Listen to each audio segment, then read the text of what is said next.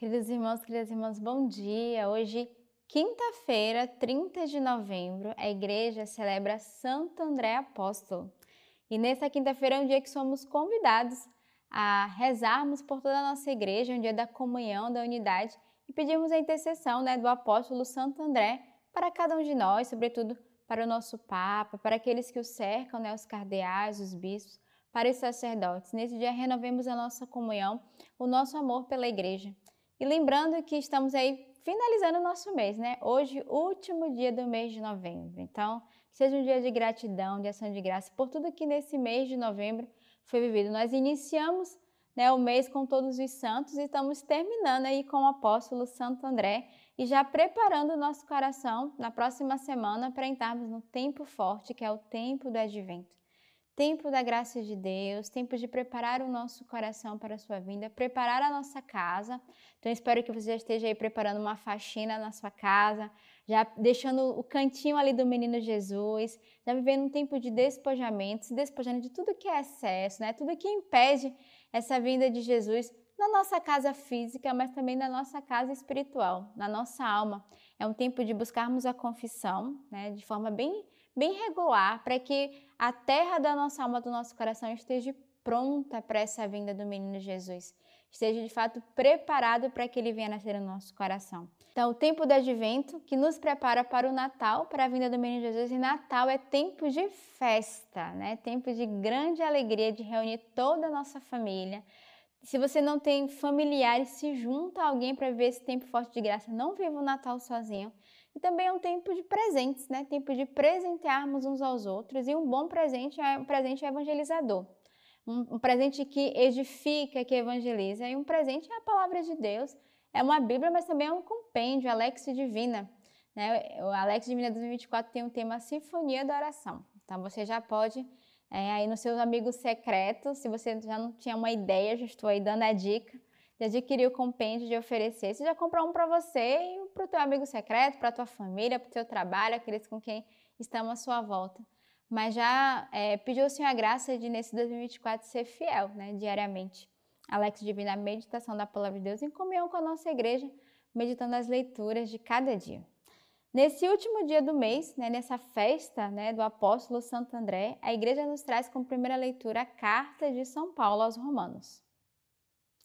Se confessares com tua boca que Jesus é Senhor e creres em teu coração que Deus o ressuscitou dentre os mortos, será salvo.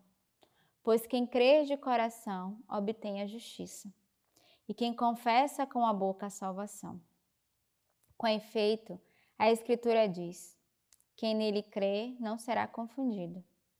De sorte que não há distinção entre judeu e grego pois ele é Senhor de todos, rico para todos os que o invocam. Porque todo aquele que o invocar o nome do Senhor será salvo. Mas como poderiam invocar aquele em quem não creram? E como poderiam crer naquele que não ouviram? E como poderiam ouvir sem terem pregado? E como podem pregar se não forem enviados? Conforme está escrito, Quão maravilhosos os pés do que anunciam boas notícias, mas não obedeceram ao Evangelho. Diz com efeito Isaías: Senhor, quem acreditou em nossa pregação? Pois a fé vem da pregação, e a pregação é pela palavra de Cristo. Ora, eu digo: será que eles não ouviram? Entretanto, pela terra inteira correu sua voz até os confins do mundo as suas palavras. Então, São Paulo aqui vai nos exortar a essa fé e, é, e crer, sobretudo, não só no Senhor, mas na Sua palavra, e a confessar né, esse Senhor como Senhor da nossa vida, a crer de fato em Jesus, que Ele é o Senhor do nosso coração, da nossa alma. Ele já começa exortando se confessares com a tua boca que Jesus é Senhor e creres em teu coração que Deus o ressuscitou dentre os mortos, será salvo. Então, a primeira dica que São Paulo nos dá é proclamarmos que nós acreditamos, nós cremos no Senhor, que morreu e que ressuscitou e que é o Senhor da nossa vida e é Ele que nos salva. E se nos apoiarmos nessa fé, seremos salvos na nossa alma. Depois ele vai nos ensinar a acreditarmos e não sermos confundidos né, pelos deuses ou pelas seduções que o mundo muitas vezes nos oferece. E aí ele vai dizer: mesmo aqueles que ouviram a palavra, mesmo aqueles que foram evangelizados, se não fizerem um ato de fé de crer na sua própria palavra, não será salvo. E ele termina o versículo né, da, dessa primeira leitura de Romanos dizendo: a fé vem da pregação e a pregação é a palavra de Cristo. Então, ou seja, somos convidados a meditar a palavra de Deus a cada dia. A nossa fé é aumentada a cada vez que nós nos deparamos com a sua própria palavra, que nos deixamos ser interpelados pela pregação, pela própria palavra, pelo próprio verbo que é a palavra de Deus. Então o Senhor vai dizer que a voz do Senhor ela corre até os confins do mundo e que a, e a voz do Senhor passa por onde? Pela liturgia da nossa igreja pela sua palavra na, na, na, Bíblia, na palavra de Deus, na meditação diária. Então, renovemos nesse dia nossa fé nessa meditação. Né? Peçamos a graça ao Senhor de crer na tua palavra e de atestarmos com a nossa vida que nós acreditamos no Senhor e, e que Ele virá e nos ressuscitará. O salmo de hoje é o salmo 18. Os céus contam a glória de Deus e o firmamento proclamam a obra de suas mãos. O dia entrega a mensagem a outro dia e a noite a faz conhecer a outra noite. Não há termos, não há palavras, nenhuma voz que dele se ouça. E por toda a terra a sua linha aparece, e até os confins do mundo a sua linhagem. Então, o salmista de hoje nos convida a esse cântico de gratidão. Primeiro, glorificarmos a obra da criação, né? O céu que canta a glória de Deus e o firmamento também então somos convidados, se o céu canta a glória de Deus, nós somos chamados a cantar também, a reconhecer o Senhor, Criador de todas as coisas, nosso Salvador, de não temermos, ao contrário, mas de guardarmos a Sua palavra e de acreditarmos nesse poder do amor do Senhor e da Sua misericórdia que nos alcança. O evangelho de hoje é do evangelista São Mateus. Estando Jesus a caminhar junto ao mar da Galileia, viu dois irmãos, Simão, chamado Pedro, e seu irmão André, que lançavam a rede ao mar, pois eram pescadores. Disse-lhes: Segue-me e eu vos farei pescadores de homens. Eles, deixando imediatamente as redes, o seguiram.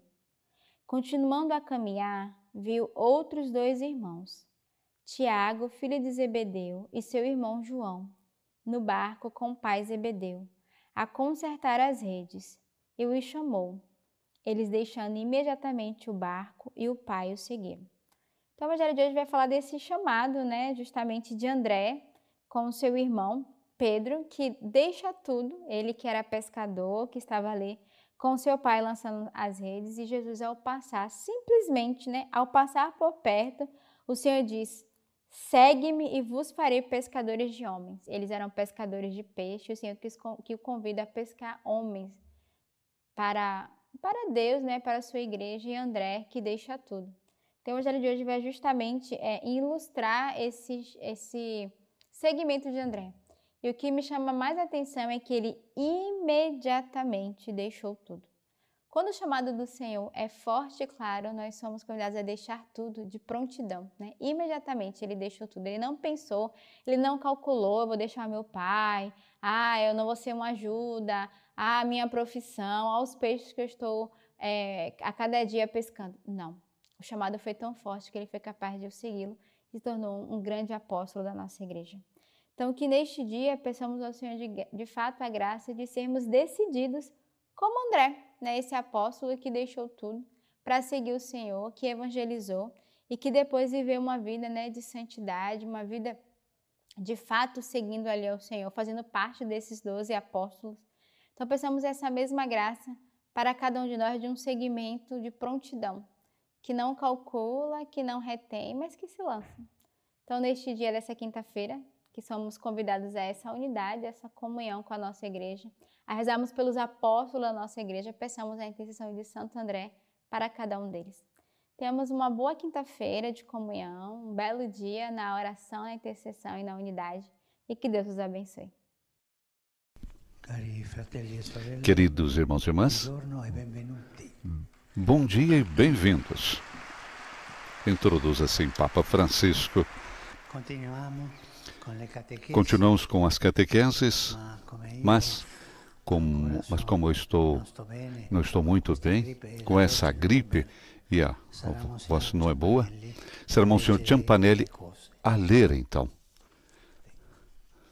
Monsenhor Ciampanelli, então, está lendo. Queridos irmãos e irmãs,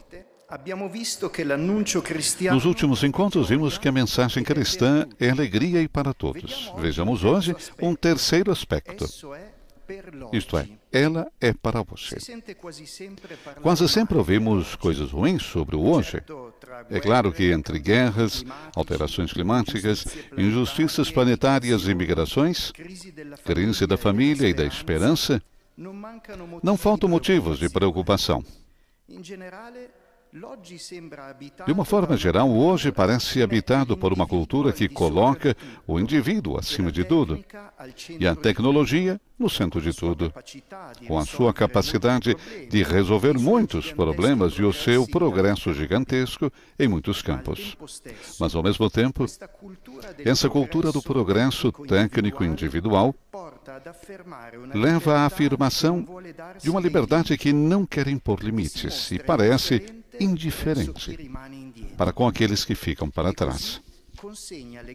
E assim ela entrega grandes aspirações humanas à lógica, muitas vezes voraz da economia, com uma visão da vida que não descarta aqueles que não produzem e lutam para olhar além do imanente. Poderíamos até dizer que nos encontramos na primeira civilização da história que tenta organizar globalmente uma sociedade humana sem a presença de Deus, concentrando-se em enormes cidades que permanecem horizontais, mesmo que tenham arranha-céus vertiginosos. A história da cidade de Babel e da sua torre vem à mente. Nela narra-se um projeto social que envolve o sacrifício de cada individualidade pela eficiência da comunidade. A humanidade fala apenas uma língua, poderíamos dizer que tem um pensamento único. É como se estivesse envolta numa espécie de feitiço geral que absorve a singularidade de cada pessoa numa bolha de uniformidade. Então Deus confunde as línguas, isto é, restabelece as diferenças, recria as condições para que a singularidade se desenvolva, reanima o múltiplo, onde a ideologia gostaria de impor o único. O Senhor distrai a humanidade também do seu delírio de onipotência. Dicono esaltati gli abitanti di Babele, che vogliono arrivare fino al cielo. Tornemos assim célebres o nome, dizem os exaltados habitantes de Babel, e que querem chegar ao céu colocando-se no lugar de Deus. Mas essas são ambições perigosas, alienantes, destrutivas, e o Senhor, confundindo essas expectativas, protege os homens, evitando um desastre anunciado. Essa história parece verdadeiramente atual. Ainda hoje a coesão, mais do que a fraternidade e a paz, baseia-se muitas vezes na ambição, dos nacionalismos, na homologação, em estruturas técnico-econômicas que inculcam a crença de que Deus é insignificante e inútil. Não tanto porque buscamos mais conhecimento, mas, sobretudo, porque buscamos mais poder. É uma tentação que permeia os grandes desafios da cultura atual. No Evangelho Gaudium tentei descrever alguns deles, mas, sobretudo, apelei a uma evangelização que ilumine os novos modos de se relacionar com Deus, com os outros e com o ambiente, e que suscite os valores fundamentais. É necessário chegar aonde são concebidas as novas histórias e paradigmas, alcançar com a palavra de Jesus os núcleos mais profundos da alma, da, da alma das cidades. Por outras palavras, só se pode anunciar Jesus habitando a cultura do seu tempo e tendo sempre no coração as palavras do apóstolo Paulo sobre o dia de hoje. Agora é o tempo favorável. Agora é o dia da salvação. Não há, portanto, necessidade de contrastar visões alternativas do passado com o hoje. Nem é suficiente simplesmente reiterar crenças religiosas adquiridas que, embora verdadeiras, tornam-se abstratas com o passar do tempo. Uma verdade não se torna mais credível porque se levanta a voz ao dizê-la, mas porque é testemunhada com a própria vida. O zelo apostólico nunca é uma simples repetição de um estilo adquirido, mas um testemunho de que o Evangelho está vivo aqui, para nós, hoje. Conscientes disso, olhemos, portanto, para nossa época e para nossa cultura como uma dádiva. Elas são nossas e evangelizá-las não significa julgá-las de longe, nem ficar numa varanda gritando o nome de Jesus, mas sair às ruas, ir aos lugares onde moramos, frequentar os espaços onde sofremos, trabalhamos, estudamos e refletimos, habitar as encruzilhadas onde os seres humanos partilham o que faz sentido para as suas vidas. Significa ser, como igreja, um fermento de diálogo, de encontro, de unidade. Afinal, as nossas próprias formulações de fé são resultado de um diálogo e de um encontro entre diferentes culturas, comunidades e instâncias. Não devemos ter medo do diálogo. Na verdade, são precisamente a comparação e a crítica no que nos ajudam a evitar que a teologia se transforme em ideologia.